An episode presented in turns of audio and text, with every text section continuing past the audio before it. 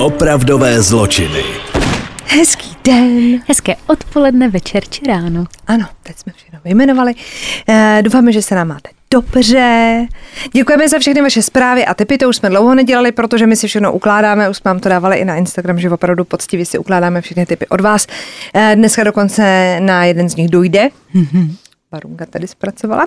Ale než na něj dojde, tak asi půjdeme rovnou na můj příběh, ne? Ať Ano, to nezdržujeme. rovnou. Já mám pro vás um, vraždu, eh, kterou můžete najít pod um, Washington DC.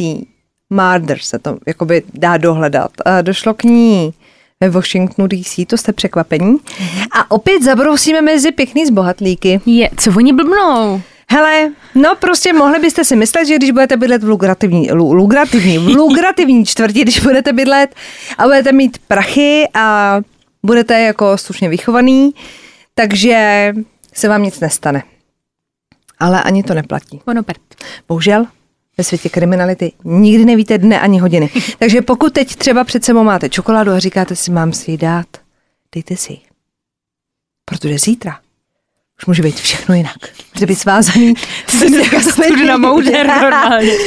Takže 13. května 2015 se dům poblíž Národní katedrály ve Washingtonu DC, což je distrikt Columbia, kdybyste chtěli vědět, stal místem činu. Když 14. května 2015, to znamená o den později, přijeli hasiči k požáru rodinného domu, zůstali v šoku z toho, co skrývaly jeho trosky. Ten dům teda schořel v podstatě na popel, zůstala tam nějaká konstrukce. V domě se po uhašení požáru objevila čtyři těla, a jak se později ukázalo, byly to teda těla obyvatelů domu a jejich služebné a pitva odkryla ještě hrůznější tajemství. Savas a Amy Savopolusovi byli milým párem s dětmi, které před sebou podle rodinných přátel měli zářnou budoucnost. Savas pracoval jako ředitel lukrativní stavební firmy a opět jsme u toho svoji rodinu velmi dobře zabezpečil. Mm-hmm.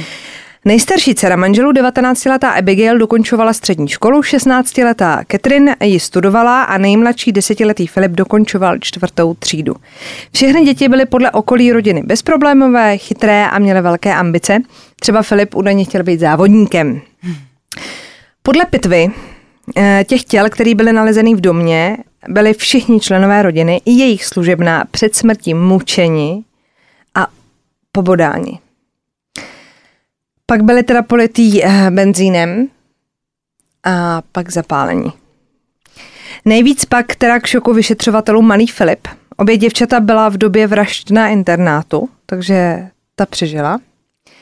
A ten Filip měl eh, nejhorší bodná poranění, dokonce jsem našla eh, na jednom ze zdrojů, tuším, že na BBC to psali, že ten Filip byl upálený zaživa, ale psal to jako jeden zdroj. Ty jiný jakoby psali, že se usuzuje tak podle toho, že měl jako nejvíc bodných zranění. Mm-hmm.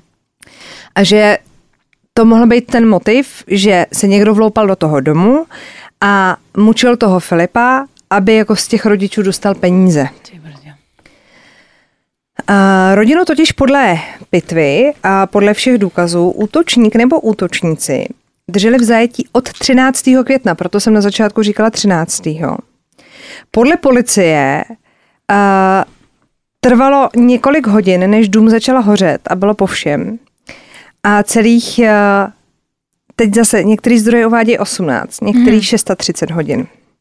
Že mohl pachatel teda mučit toho malého Filipa před očima jeho otce, aby získal peníze. Týhle teorie ale moc nenahrávalo svědectví zbývajících členů rodiny a přátel. Savas by dal údajně cokoliv, aby ochránil svoji rodinu, což mi přijde taky logický. Když by no. tě mučili dítě před očima, tak mu dáš klíče od baráku a řekneš, tak vem si všechno a jdeme. Vyšetřovatelé postupně odkrývali další fakta tohle zločinu. Nespustil se třeba domovní alarm. To znamená, že se do domu nikdo nevloupal a buď to teda manželé nebo ta hospodyně toho člověka pustila do toho domu, anebo toho útočníka nebo útočníky ta rodina znala. Někdo pak v následujících hodinách eh, toho 14. května, než došlo k tomu požáru, objednal domu, do domu pizzu. Mm-hmm. A na zbytcích pici, což pokud chcete páchat trestný čin, tohle je důležitý, nenechávejte zbytky na těch okrajích, já je třeba taky nejím. No, taky ne. Tak uh, byla nalezena DNA. Za týden uh, policie podezřívala 34-letého Derona, Delona Denise Vinta, narozenýho v Guajáně. Vint byl uh, bývalý mariňák a co je důležitější, bývalý zaměstnanec firmy, kterou vedl Savas. American Iron Works. Byl obviněný z vraždy prvního stupně. Policie se teda domnívala, že Vint nemohl celý čin spáchat sám a mezi podezřelé se na chvilku dostala i asistentka. Savase, tohoto Aha. otce rodiny, která vyzvedla 14. května Savasovým jménem 40 tisíc dolarů a přinesla je do domu.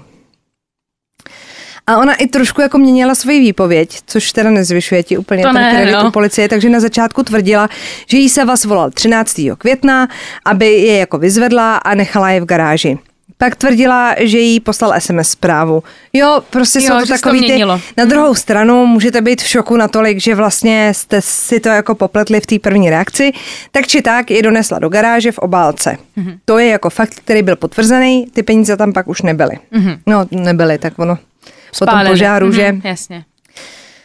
Uh, nicméně vyslýchali samozřejmě okolí toho Savase a ty spolupracovníky a podobně a jeho kolega uh, říkal, že právě nebylo úplně výjimečný, že se vybírali peníze a dávali se dodavatelům v keši. Mm-hmm. Jo, že prostě si vybereš peníze a doneseš mu je, prostě zaplatíš fakturu v hotovosti nebo potřebuje zálohu nebo něco, byla to přece jenom nějaká stavební firma. Takže to nebylo až tak výjimečný, že když to byl někdo, s kým jako spolupracovali dlouhodobě, tak mu prostě peníze mm-hmm. dali třeba cash. A dokonce eh, policie spovídala i manažerku bankovní pobočky, u který měli ten účet a ona říkala, že Savas byl jakoby jejich klient a že se to dělo jako docela často. Jo. Takže to není až tak jako podezřelý v tuhle tu chvíli. Takže pořád zůstávalo úplně jako záhadou, proč k té události došlo. Podle přátel byli manželé ideální pár, starali, starali se o svoje okolí a byli jako ze seriálu. Znali se od střední školy, po studiích se vzali, navzájem se dobře doplňovali a jména kamarádka, tedy Jerbou Ferry, řekla magazínu People, že byli jako arašidový máslo a želé. Což mě jako kombinace teda přijde nechutný, ale, ale dobře. Ona pak teda přijala za svoji řeckou ortodoxní víru, protože on byl řek a a byla tohleto jeho víra. A podle té Terry měli typickou, jako je ten film Moje tlustá řecká svatba. No. Tak, tak to jako nazvala, že to bylo takový jako hrozně hezký. Oba žili jenom pro svoji rodinu, Savas vydělával peníze, Amy budovala zázemí, taková ta typická matka, která napeče cukroví, když je třeba na základce, když měli děti Jo. jako besídku, tak ona všem těm dětem jako napekla to cukroví. A že děti vedly k bojovým sportům a všechny tři si teda v průběhu let prošly nějakým jako zraněním hlavy a tak rodiče začali finančně podporovat výzkum dětských úrazů hlavy. A manželé byli díky svým aktivitám dokonce pozváni do Bílého domu v roce 2014 u příležitosti Dne nezávislosti Řecka. Ty brdě. Jako takhle, je za mě je možná až hrozně jako podezřelý, když popisují toho Savase i tu Amy a, a prostě jsou opravdu jak ze žurnálu. Je to až jako si říkáš, přece není možný, že je někdo takhle, ale evidentně jako byli takhle dokonalí. Uh, Savas údajně znal svoje zaměstnance a jejich rodiny, zajímal se o jejich život, že když byl třeba někdo nemocný, tak se, nebo v té rodině jejich jako, Je to fakt víš, jako, že se jako krásný, ptáš, no, no. tak ví, jak se jako má, tak. A že dokonce založil speciální program, ve kterým si mohli pracovníci zvyšovat svoje znalosti, že se třeba dostáváš i do jiných odvětví, než co Mhm. jako umíš, což mě přijde hrozně fajn. A rodina služebné, Veralicie Figuro, bych to přečetla já teda, mm-hmm. popisovali Savase jako skvělýho šéfa, který měl zájem o svoji hospodyni, dobře ji platil a ona tak mohla posílat peníze svojí rodině a dětem do Salvadoru. To je hezký. No a že zemřela právě ono, on, ona byla tak trochu dílem náhody, protože v domě se střídali dvě služebný, mm-hmm. ale tý druhý 13. května Sava se zavolal, aby nejezdila, že v domě přenocuje právě ta Vera, já ji budu říkat zkráceně, jo, Jo. Vera. A jak hospodyně sama řekla tisku, ta druhá, tak tahle ta náhoda jí zachránila život. Mám tady časovou osu. Já miluju časové osy. No, A já jsem si to vypisovala, protože každý eh, z těch denníků to uváděl třeba jenom něco, mm. takže jsem asi ze čtyř prostě si tady vybrala ty body, jo. 13. květen 2015, to byl teda den jedna. Amy volá o půl šestý večer Savasovi, aby dorazil domů a dohledl na malýho Filipa, protože ona potřebuje odjet z domu. A svědkem toho byla uh, ta druhá ne, on se jmenuje Nelice Gutierrez, ta, mm-hmm. ta druhá hospodyně. Mhm. Jo, jo, ta druhá. Ta, ta to slyšela, než odcházela domů právě. Mm-hmm. Takže slyšela, že tady ten hovor proběhl. To bylo teda o půl šestý večer. Zhruba ve čtvrt na deset si někdo objedná pizzu z Domino's a zaplatí kartou Savopolusových a nechá dokonce pět dolarů diškreci. Půl desátá večer volá Savas. Některý zdroje teda uvádějí, že napsal jenom SMS zprávu, každopádně se ozývá tý hospodyně tý Nelice Gutierrez, aby druhý den nechodila, jakože Mhm, Že tam je ta že tam jiná. zůstává ta, ta Vera. 14. květen. 9 hodin ráno zvoní u dveří uh, technik firmy, která dvakrát ročně servisuje rodině zavlažovací systém trávníků. A přestože teda zvonil několikrát a byla to domluvená schůzka, tak nikdo neotvíral. Technik teda nahlásil všechno na centrálu a odjel za další prací. V té době už teda podle vyšetřovatelů byla rodina držená v tom domě. Mm-hmm. Asi 45 minut potom technikovi dorazí k domu manžel hospodyně Very, Bernardo, aby se ujistil, že je v pořádku. To znamená zhruba v 9.45, jo? Nikdo mu neotevírá, přestože vidí venku zaparkované Savasovo Porsche, červený. Auto je později nalezeno poblíž kostela asi 13 mil od domu, po tom požáru. Mm-hmm. Savas mu ale potom volá, že se Amy, té manželce, udělalo zle, že jí Vera, čili manželka toho Bernarda, doprovázela do nemocnice. On i jeho dcera, čili Bernardo a ta dcera té hospodyně, eh, den po nalezení těla řekli novinářům, že Bernardo měl velice zlý pocit, protože měl pocit, jakože v tom domě někdo je mm-hmm. a že mu neotvírají. No. Že se tam něco jako hejbalo. Ale nebudeš to jako hlásit na policii, že jo, to je prostě... A v 9.30 Amy posílá SMS-ku hospodyni Gutierrezové, aby se teda ujistila, že opravdu nedorazí. Ta jí odpovídá, že na to nezapomněla, že teda jako nepřijede, ale jestli je všechno v pořádku. A na to už nedostala odpověď. Někdy během rána potom dorazí k domu ta Savasová asistentka a donese do domu obálku se 40 tisíci dolary. Mm-hmm. O tom jsme mluvili na začátku. Jedna hodina odpoledne, 9 minut, Amy volá do servisní firmy na to zavlažování trávníků, aby zrušila ten termín. Dost pozdě teda, když to měl být na devátou, no ale dobře. Prej musela se synem do nemocnice. Podle majitele firmy Davida Erbona, se kterým hovořila, se zdála být velmi nervózní. A pouhých 15 minut poté už dostávají signál hasiči. Ty se dozvídají o požáru a nacházejí tělo zhruba ve 13 hodin 24 minut. 20. května je vydán na základě DNA stýpici mm-hmm. zatykač na Derona Delona Denise Vinta. 21. květen, čili o den později, je Deron Delon Denis Vint obviněn ze čtyřnásobné vraždy a únosu. Policie ho zatýká v jeho autě, kde ho doprovází nějaká žena, ale ta tam teda nehraje žádnou roli. Ukáže se, že Daron často používal i jméno svého bratra Stefan. A pak proběhl soudní proces a během toho soudu proběhla teda spousta emotivních momentů. Jsou i videa na internetu od vyprávění pozůstalých dcer, což je prostě... Chápete, že ty holky byly na intru a někdo jim tam jako zavolá, že někdo jim prostě zapálil rodinu? A ty přijdeš o rodiče, Sci-fi bratra prostě. a ještě o svůj domov. To je Uh, oni tam o tom mluvili. Mluvili o svých pocitech, že mm, tam popisují ty novináři, že prostě brečel celý sál, což je jako pochopitelný. Že ta Catherine popisovala, že místo školy navštěvovali hřbitovy a místo šatů na ples vybírali rakve. Což je prostě... Nakonec ale pronesla, že Vintovi odpouští, protože nenávistí člověk nic nezmůže. Jestli k tomu samotnému došla i Big- Abigail, tak to musíme teda teď už po těch letech doufat. Ona sama popisovala, že pořád čeká, že jí máma zavolá, anebo jí od ní přijde na kolej dopis, že prý jim každý týden psala. Svého bratra popsali jako velkého milovníka Harryho Pottera.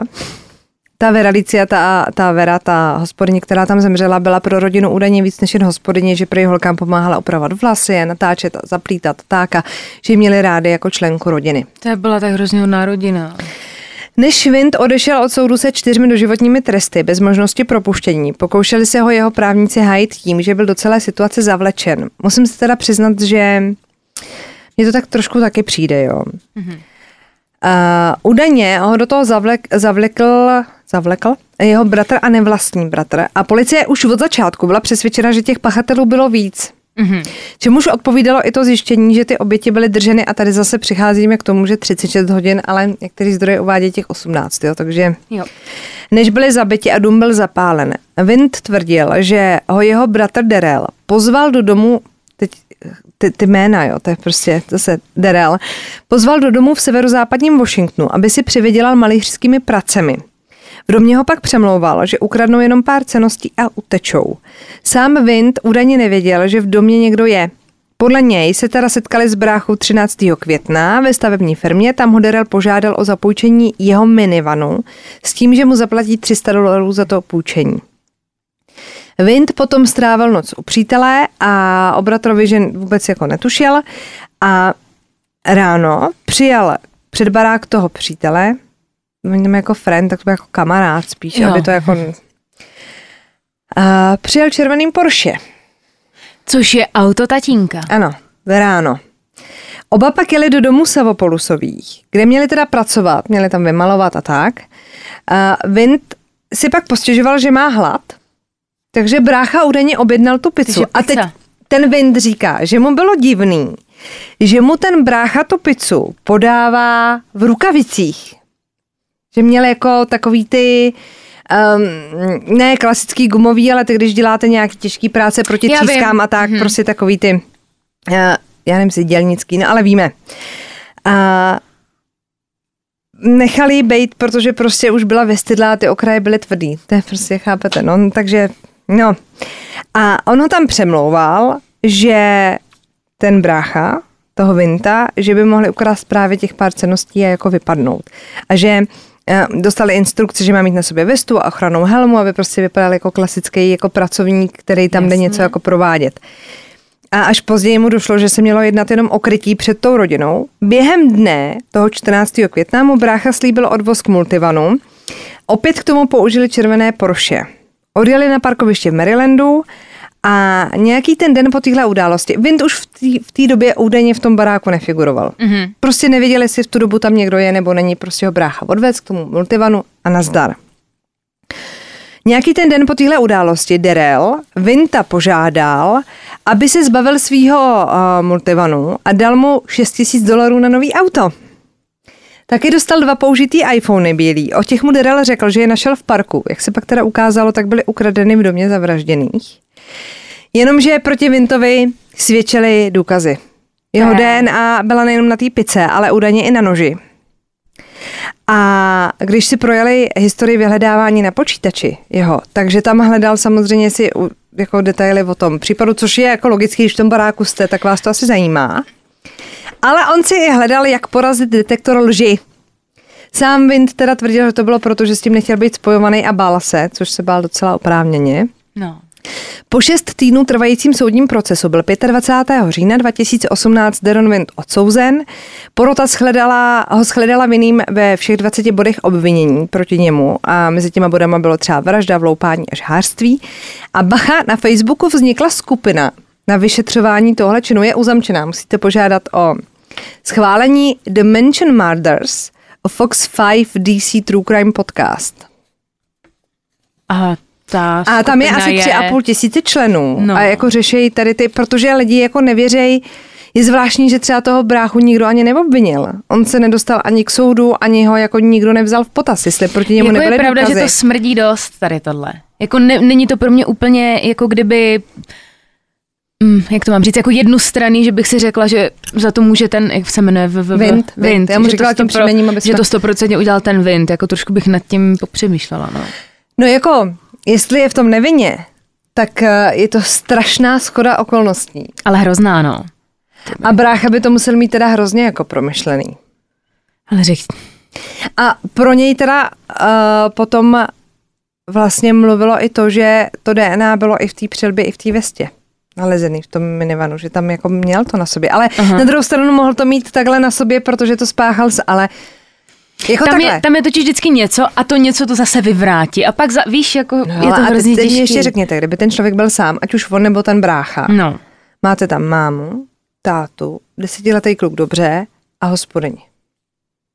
Jak je jako třeba přimějete? Hmm. Nebo jestli třeba odchytil někde po baráku toho kluka a hrozil, že ho zabije, když si třeba navzájem nesvážou. Víte, jak Jako to je myslím, pravda, jak že tím, že tam, lidi, že tím, že tam no. bylo to malé dítě, tak to že byl jedině, dobrý že, jedině, že by prostředek. jako vydíral, no. třeba měl zbraň a řekl, hele, já ho prostě zabiju, když se třeba nesvážete. no každopádně jako to je takhle celou rodinu Hmm. vzít, to je příšerný. A hlavně do teďka jako vlastně nevíš, Ale jako, proč? jako tam chtěli ukrást šperky, víš, jakože, Já, mě na tom nesedí jako to, proč prostě nevzali věci a neodešli. No. Proč prostě zabíjet čtyři nevinný to lidi? vypadá, že se to zvrhlo a někdo je třeba viděl. Hmm, to spíš. A oni třeba neměli úplně čistý trestní rejstřík, tam jsem našla, že ten Vint měl už byly nějaký jako Opletačky. no, podmínky za nějaký a, sexuální obtěžování Mhm. mm-hmm. a tak, a, ale Ty brďo. Nebo prostě... A ještě nesmím zapomenout, na to jsem zapomněla, že to byl bývalý zaměstnanec té firmy, taky ten Vint. To si říkala. Jo, říkala? To si říkala. Jo, tak pardon. To si říkala, nebo jestli měl nějaký, nebo jestli ho naštval, ten táta. Hmm. Když byl bývalý zaměstnanec, to nikdo neví, že? Hmm. Ale chudinky ty holčičky, teda, a to bylo ve 2.15, jo. Hmm. Ty brdě, to není tak dávno. A jsou tam fotky z toho pohřbu, jak tam ty holky jako takový, jako všichni byli hrozně hezký jako lidi a no tak ne, že by jako Víte, jak to myslím? Prostě vás jako úplně vás trápí, jak jako rozbijete tu hezkou rodinu, no. Že tak fungovali. Fuj, fuj, fuj. Fuj, fuj, fuj. Tak co pro nás máš ty? No my tady v tom vraždění celých rodin budeme pokračovat, no. Protože máme Jiřího Popelku. Mm, jdeme na něj. Musím se přiznat, že když jsi říkala, že máš popelku a o Jiří se jmenoval, mm-hmm. a o Jiřího popelku jste si psali strašně, ale strašně moc. Tak, já jsem to právě našla v našem, v našem seznamu. Tak já se na to hrozně těším, protože O něm nic nevím, já jsem si schválně nic nehledala. Já tak... jsem se normálně dokonce sebe jako stydila, že o něm nic nevím, protože no. je to jako masakr. Je to masakr. A tak to povídej, tak povídej. Budu mluvit teda o českým masovém vrahovi, který se jmenuje Jiří Popelka. Narodil se v roce 1971 a v době jeho vraždění tak mu bylo pouhých 17 let a vraždil společně se svým kamarádem, ten se jmenoval Zbyněk Škornička. A bylo to 29. dubna roku 1989, kdy společně zabili Popelkovi rodiče, babičku a ještě sestru, které bylo jenom 14 let. No nekecej. Hustý, že?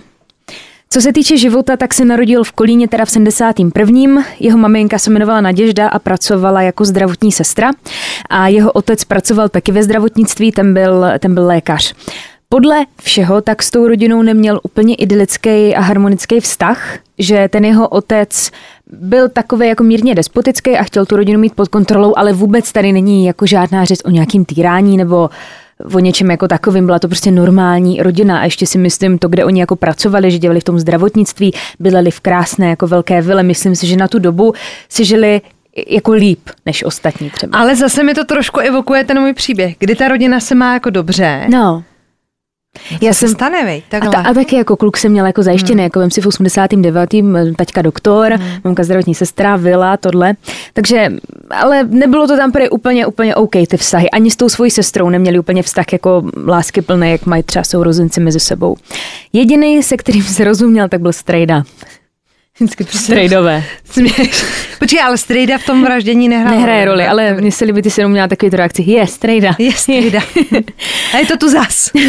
ty lidi v okolí jako byli spolužáci nebo nějací sousedi, tak toho Popelku popisovali jako inteligentního, mladého, normálního kluka, který trávil čas s kamarádama, on byl dokonce v kolektivu hodně oblíbený, uh, hodně sportoval, nebyl to žádný takový ten magor, který se drží v ústraně a nikdo ho nemá rád, prostě úplný opak tady toho všeho. Uh, v sedmé třídě základní školy tak se seznámil s o rok mladším kamarádem, Zbyňkem Škorničkou. Oni spolu navázali jako hodně blízký vztah a tím, že ten Popelka byl o rok starší, tak ten Zbyněk k němu vzhlížel jako ke staršímu bratrovi. A ten Jiří teda byl v tom jejich kamarádském vztahu takový ten dominantnější, jo, že spíš on fakt k němu ten Zbyněk vzhlížel, takže to vedl ten, vedl to ten, eh, ten Jiří. Oba dva taky spojovala záliba v bojových sportech, jako třeba karate nebo judo a oni dokonce spolu oba navštěvovali jako tréninky a hodně, hodně času sledovali, uh, sledovali filmy, uh, takový ty akční bojové filmy. No tak ale to pořád neznamená, že když koukáš na filmy s Brucem Lee, že musíš někoho zabít. Ale oni pak říkali, ti psychologové, co to jako rozebírali, tak protože to není jako celý, já se k tomu pak jako dostanu, ale že to mohlo mít taky nějaký jako vliv tady tohle, že fakt hodně často seděli nad těma videokazetama a koukali jako na to. Um, Navštěvovali teda ty tréninky, po základní škole tak odešel Popelka na gymnázium v Kolíně a ten eh, Zbyněk tak šel na učiliště, taky v Kolíně. Už v lednu roku 1989, teda nějaký tři měsíce před tou vraždou, tak měli podle všeho plán, že utečou do Německa. Důvodem byla samozřejmě ta situace v Československu a pro ně v jejich očích to bylo, že tady měli nedostatek možností toho se vzdělávat v těch bojových sportech a celkově jako uplatnění toho bojového sportu tady u nás v tom Československu. Co se týče teda jejich cílů v zahraničí, tak ty byly celkem zvláštní, až jako děsivý ty cíle byly, protože Popelka se na západě chtěl stát elitním zabijákem a ať už člen speciálního komanda nebo v cizinecké legii. Takže to tam bylo prostě ty sklony. Ten to tam prostě měl, ten sklon, ale třeba Škornička, tak eh, ten asi v, úplně v jádru to žádný vrahoun nebyl a v podstatě hodně hluboko. Třeba i hodný kluk, protože ten se chtěl stát instruktorem bojových sportů, na rozdíl od to Popelky. hezký. Já si fakt myslím, že i jako to se pak z toho jako dovíme, že si myslím, že kdyby nepotkal toho Popelku, tak ten kluk nikdy se zákonem problém mít nebude, jo, že takhle brutální jako čin. Ten jejich plán byl teda takovej, že prchnou přes Šumavu a počítali s tím, že se budou muset přes ty hranice doslova probojovat a prostřílet. Jenže samozřejmě nastává otázka, kde 16 a 17 letý kluk seženou zbraně. Tak prosím vás, měli to myšlení tak, že měsíc před tou vraždou, tak se vloupali do budovy gymnázia, kam chodil ten Popelka a Tady vzali ze skříně pro výcvik civilní obrany, vzali dva samopaly, které tam byly zamčený. A on si ten Popelka myslel, že jsou jako praví, protože neměli zatavený ty hlavně, ale samozřejmě jako nebyli praví, ale jako vzali si je. A myslel si teda, že jsou, že jsou funkční. A krom zbraní tam ukradli i pět tisíc malorážkových nábojů. Ale tím teda jejich výbava jako nekončila. Oni, myslím, ve finále ani tady ty zbraně nikdy jako nepoužili, že by ani nezjistili. Já jsem se v podstatě nikdy jako nedočetla, že jestli ty zbraně byly pravý nebo nebyly, ale pochybuju, že budeš mít eh, na gymnáziu tam zamčený pravý samopaly, to si úplně nemyslím. Ale když tam měli ty náboje zase, tak by to dávalo smysl. Ale. Je to takový, oni to v podstatě tady z těch jako nevystřelili. Hmm. Ovšem, mm, co se týče toho, jak rozšířili jejich sbírku, tak tady nastává právě ten zakopaný pes. Jeho tatínek, ten lékař, byl váštivým sběratelem, zbraní. A vědělo se to o něm i v okolí, že měl obrovský arzenál jako zbraní. Tak byl takový plán, že ty zbraně ukradnou a odjedou na ten západ. Jenže ten Jiří pak přišel s nápadem, protože v tom baráku pořád někdo byl. Tak řekl tomu Zbeňkovi, že prostě je potřeba tu rodinu odstranit, aby si to mohli jako vzít. Osudným dnem se teda stal pátek, bylo to 29. dubna roku 1989. Tady po tom dnu tak následovaly tři volné dny, které právě měly poskytnout dostatek toho času na ten útěk. A původní plán byl takový, že zabijou rodiče. To bylo prostě jistý, že zabijou ty rodiče a v domě bydlela ještě babička se sestrou a tohle bylo už jako na situaci. Jak se prostě vyvine situace, tak tak skončí jako babička, eh, babička a ségra. Stalo se to teda všechno krátce po půlnoci. Bylo to tak, že eh, Škornička eh, přišel k ním do domu rodiče v tu dobu byli na návštěvě u kamarádů. Jeho sestra byla ve svém pokoji a babička byla taky ve svém pokoji. Já třeba jsem asi úplně jako nepochopila důvod teda, proč museli vraždit, protože pokud ségra byla v pokoji, babička byla v pokoji a jejich hlavním motivem zabít jako rodiče bylo čornout ty zbraně, tak to měli ideální příležitost na Vzít to vzít ty zbraně no. a prostě jít do prčic, jako tohle to nepochopím. Ehm, Ten Popelka tak v pracovně toho svého táty ukradl funkční pistole, který pak schovali u něho v dětském pokoji a tomu Zbyňkovi dal jednu z těch zbraní a vysvětlil mu veškeré podobnosti toho, jak se s tou zbraní zachází, jak funguje a podobně, což asi podle mě získal jako od toho táty, což asi není úplně dobrý vysvětlovat teda malým dětem, jak fungují zbraně, když to teďka takhle čtu. Tak jako když to je tvoje záliba, tak třeba chodí střílet někam na střelnici Hmm. nebo něco. Tak je to jasný, když je tvůj teďka sběratel No, zbraní, tak o to tom baví, prostě tak víš ty asi- věci. no.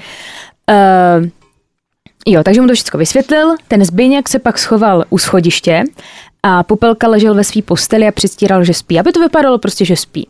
Okolo jedné hodiny ráno tak se vrátili rodiče domů.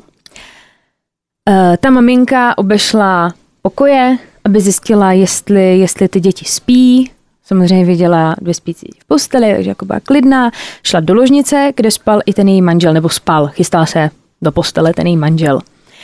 Oni dva, ten Zbyněk s tím um, Jiřím nějakou dobu počkali, než se ten dům celý jako uklidnil, oba dva si natáhli kukly a šli směrem k ložnici, která byla, která byla v přízemí. Jenže po cestě, jak šli, tak asi dělali evidentně jako ruch a to samozřejmě slyšela ta maminka a podle všeho prý zavolala na toho Jirko, seš to ty? A nikdo se neozval. Tak se samozřejmě jako bála, tak se šla podívat na tu chodbu, co se tam děje. A tam už ale na ní čekali její syn i s komplicem a Popelka na ní vystřelil, ale ona se bránila. A to samozřejmě, když tam proběhl nějaký boj, tak to vzbudilo, tak to vzbudilo toho tatínka, který přiběhl za nima, za nima na tu chodbu. Teď tam prostě nastal, nastal tam nějaký konflikt, nastal tam nějaký boj, teď ta maminka jako křičela o pomoc. Oni společně toho popelku, ta, ten taťka s tou mamkou toho natlačili do kuchyně, ale bohužel do nich začal zadu střílet ten zběněk. Oba padli k zemi a popelka pak ještě každý střelil do hlavy. Vlastní rodiče, aby měli jistotu, že jsou mrtví. Hmm, ten výstřel samozřejmě udělal hrozný hluk, který vyhnal z postele babičku. Tam měla pokoj v patře a přišla ke schodišti a tam vlastně uviděla jenom krev. Jo, vidíš tam tu krev prostě po té mámě a ten její vnuk, ten Jiří, za ní vyběhl po těch schodech nahoru a zhodili z těch schodů. A pak ji střelil přímo do hlavy mezi oči ránu pistolí. Jejich řádění nekončilo babičkou, oba dva, a tohle je pro mě asi nejhorší, nejhůř to odnesla ta ségra. Oni šli do pokoje té sestry a Popelka se jí pokoušel uškrtit silonovou strunou o délce 2,4 mm a při tom škrcení si poranil ruce. Tak se naštval, šel si pro rukavice a šel teda na to jako znovu a nejhorší je na tom to, že on, jo, ještě poprvé, jaký škrtil, protože to nebylo naposledy, tak ona si stihla dát mezi tu strunu a krk jako kousek deky nebo nějakého textilu, takže vlastně jí to neuškrtilo a nebolilo jí to tak. Jenže on se teda poranil, šel si pro ty rukavice, vrátil se k ní zpátky a společně s tím Zbyňkem tu sestru škrtili společně, že každý tahal za jeden konec. Jenže ta ségra pořád žila. Potom jí teda minimálně pětkrát udeřil ten popelka do ohrysku. Ta holka pořád žila, pořád ji škrtili a tak škornička, eh, teda ten, ten Jiří, řekl tomu Zbeňkovi, aby přinesl injekční jehlu a měl takový plán, že jí vrazí do míchy a umře. To udělali, ale holka samozřejmě pořád žila. Toho naštvalo, tak jí prostě prostřelo hlavu. Hmm. Jako takový to přece musí být strašná nenávist k tomu člověku, abys tohle udělala, já to, ne? Já to, to přece nejde o žádný zbraně, to, to přece to musíš nenávidět úplně někoho. Já ne? jsem právě jako nikde nepochopila, já když jsem i dívala se na rozhovor s těma kriminalistama, kteří jako dojeli na místo, že to bylo jako neskutečný a i na já mám pocit, že to dělal i dnes, udělali jako takový krátký, jako fakt mini, mini, mini video, pětiminutový, šestiminutový, kde to je jako v rychlosti podaný. A jsou tam ukázané fotky bez cenzury. A je tam právě vyfocená ta sestra a ten její krk a to je prostě neskutečný. Ona má všude prostě krvavý, spálený prostě jizvy, jaký jako škrtili a injekce do míchy. Co to je jako za nápad? To je... Vůbec jako, že ji škrtíš jako na několikrát, teď je to proboha tvoje sestra. No, a ona, ona, prý, a ona prý dokonce se, samozřejmě, on měl teda tu kuklu, ale že to poznala, ona mu jako říká, Jirko, jsem tvoje ségra, jako nech no toho. to je prostě strašné. No takže nakonec jí teda střel do zátelku, ne do hlavy, jako do, do zátelku jí střelilo. Tady po tom obřím masakru tak naložili celý ten arzenál zbraní do, do, do auta jeho otce a jeli pryč. Bylo to okolo 2.30 ráno, když vyjeli z té vily a po cestě si jich všimla veřejná bezpečnost, protože jim nesvítily světla. Takže ta veřejná bezpečnost je samozřejmě pronásledovala, oni jim ujížděli, uh, ujížděli směrem na Kutnou horu a teď prostě probíhala nějaká honička. A oni ti policajti pořád nemohli chytit, nějakou dobu to trvalo, ale uh, dokonce policisti dostali povolení zastavit vůz jako střelbou, což... Uh, no, tam mává kolega, pardon. Kolego! Už odešel. On se vrátil ještě zamávat jednou právě, protože jsme že ho nevidíme. Takže dostali povolení jako ke střelbě, aby to auto zastavili. Policisti začali střílet a ten Popelka říkal, on řídil a říkal tomu Zbyňkovi, ať vytáhne prostě zbraň a začne na ty poldy střílet taky. On tu zbraň fakt jako nabil, ale nevystřelil na ty policajty. Prostě řekl, že to nechce dělat. Jo, evidentně fakt jak to je to, co jsem říkala. Nebýt toho Popelky, tak ten kluk tohle to podle mě jako nikdy neudělá. Skončilo to ale dobře. Honička skončila na okraji Kutní hory, kdy Popelka narazil do zdi a bylo to v Kouřimské ulici, kdybyste třeba někdo byl z okolí tam Kutní hory. Uh, ten Škornička se všem těm vraždám přiznal, ale za hlavu celé té akce tak označil toho Popelku, který se, kterýho se jako údajně bál a proto to všechno dělal. A teď prosím vás soud, jo. Eh, Ten soud s oběma těma klukama tak proběhl 27. října ještě toho roku, kdy byla ta vražda, takže v 89. Popelka byl odsouzený k deseti letům odnětí svobody. A proč? Je to stejný případ jako Spartakiádní vrah, protože mu nebylo ještě 18 let. A 10 let je maximální možný trest. Ten, ten Zbyněk, tak ten dostal o dva roky míň, a teda tomu Popelkovi byl navíc státem zabaven ten jejich dům. A aby toho nebylo málo, tak při amnestii v roce 1990 tak se obou snížil trest o jeden rok. Jo. Takže vlastně ten Popelka si ve finále od, od, odseděl, jenom, odseděl jenom 9 let, což mě přijde hrozný. A teď je teda na svobodě a já tady mám, já to mám tady bokem. Žije, jo. No žije. Nekecej. A teď já jsem právě jako pátrala, kde by mohl žít. Jo. Našla si jeho Instagram. Jiří Popelka, tečka, nic jsem neudělal. A všechno to na mě ušili. uh, tak on pobýval nějakou dobu v Teplicích, pak se přestěhoval do pražské hostivaře mm-hmm. a odtud měl po čase odejít do Ústí nad Labem. Nevím, kde přesně je, není tam jako žádná jistota toho, ale zajímavost je třeba ta, že v tom eh, Kolíně, kde vlastně je ta jejich vila, tak když se řekne slovo popelka nebo popelkovi, tak je to pořád hrozně jako kdyby je to prostě věc, o které se pořád mluví i po tolika ti letech. A já jsem viděla mé rozhovor se slečnou, která tam bydlí v tom domě. Mm-hmm. On ten dům samozřejmě byl prodávaný v nějaké té, uh, auk, ne, tam, jak se to řekne, teď jsem úplně blbá, teď mě to vypadlo. No prostě ho prodávali v té, Aukci myslíš? ano, aukce. No. A samozřejmě jako pod cenou a v tom bytě ta paní, co tam mluvila, tak říkala, že tam nastěhovali tuším 10 let po té vraždě. Byli tam už 20 let a byla teda jako rozčílená, že nechápe, proč se jako o tom všichni baví a že teď se už je to tady tolik a tolik let. Já bych se do toho nenastěhovala, ale ona tvrdí, že jako pohoda. Žádný jako divný věci se tam nedějou. Já si třeba myslím, že i kdybych nevěřila na nějaký nadpřirozeno, já bych prostě, protože jsou ty fotky z toho místa činu a samozřejmě změní se interiér, změní se nějaký nábytek, ty schody jsou pořád na tom stejném místě. A já když jsem viděla ty fotky z toho, jak prostě leží ta mrtvá matka v té chodbě, nebo ta babička s tou prostřelenou hlavou a pak tím místem chodíš, já bych to pořád prostě měla před očima, že na tomhle místě prostě ležel mrtvý člověk. Já bych tam bydlet nemohla. No jo, ale krev je setřená, barák byl ve. Hele, chápeš? o, ale oni jsou spokojení. Samozřejmě ovšem ví, jsou spokojení a všichni o tom stále mluví. A říkala, že když byla na dovolené, myslím, že v Chorvatsku byli? Ne, v Chorvatsku ne. Byli někde na dovolené, ta majitelka toho domu. Tak, eh, že se řeklo slovo jako popelkovi a oni to znají jako v zahraničí tady ten mm-hmm. případ. A právě, že vždycky jsou všichni ti cizinci z toho pav, když řekne, že v tom domě žije. Že se jí to už párkrát stalo. Ty, kdyby byla pro biznisová, tak by tam mohla provádět výpravy. My dvě by jsme byli první. Já bych to šla hned. za kilo lístek, hele, a jsme tam. Vyšla hned, no. A podle mě by nás šla spousta. Ale předpokládám, takhle to bylo i se Spartakiádním vrahem, že se nám někdo ozve. Já si tak, Takže pokud někdo víte, my to z- necháme to samozřejmě anonymně, aby jsme nikoho nepráskali, to dá rozum, ale to by nás zajímalo. já jsem stejně vždycky nervózní, když se bavíme o těch vrazích, kteří teď lítají na svobodě. Hm. No pak ti přijde e-mail jiřípopelka.seznam.cz Lucie. Lucie. Já ti dám. Ne, A to eh, napíše pan Straka zavináč e-mail teďka. ne, ne, ne, uh, takhle, pokud někdo víte, samozřejmě máte nějaký zákulisní informace, tak uh, rádi je přidáme dál. Ale pane Abyste- Popelka, vy nám nepište. Ne, ne, ne, Vy ne? ne, ne, ne. O vás jsme jenom vyprávěli, nesoudíme samozřejmě, neschvalujeme, ale nesoudíme a zůstaňte zdrav a naživu. A pokud možno i dál na svobodě.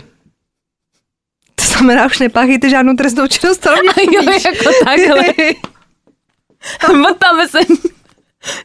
Zarazili. To bylo no. hezký poslání. No ne, rozumíte. Ne, jsme z toho nervózní, tak tady už se motáme v tom. Mm. Ale víte, jak to myslíme. Jo. Tak jo. Takže nesmíme zapomenout, pokud se vám líbí naše videa, dejte prosím odběr, protože pořád vás tam je tak jako pomálu, dejte klidně like tomu videu. Um, občas dáváte i hezkou bídu těm našim videím. Občas si třeba dislike dáváte, Mm. prostě dejte si tam. Už mi jedna slečna napsala i, že jsem vypatlaná. I to bereme, i to prostě bereme, jakýkoliv reakce prostě bereme. Eh, Mějte se nám krásně, zůstaňte na svobodě a naživu a slyšíme a vidíme se příště. Tak pa, pa, pa. Ahoj.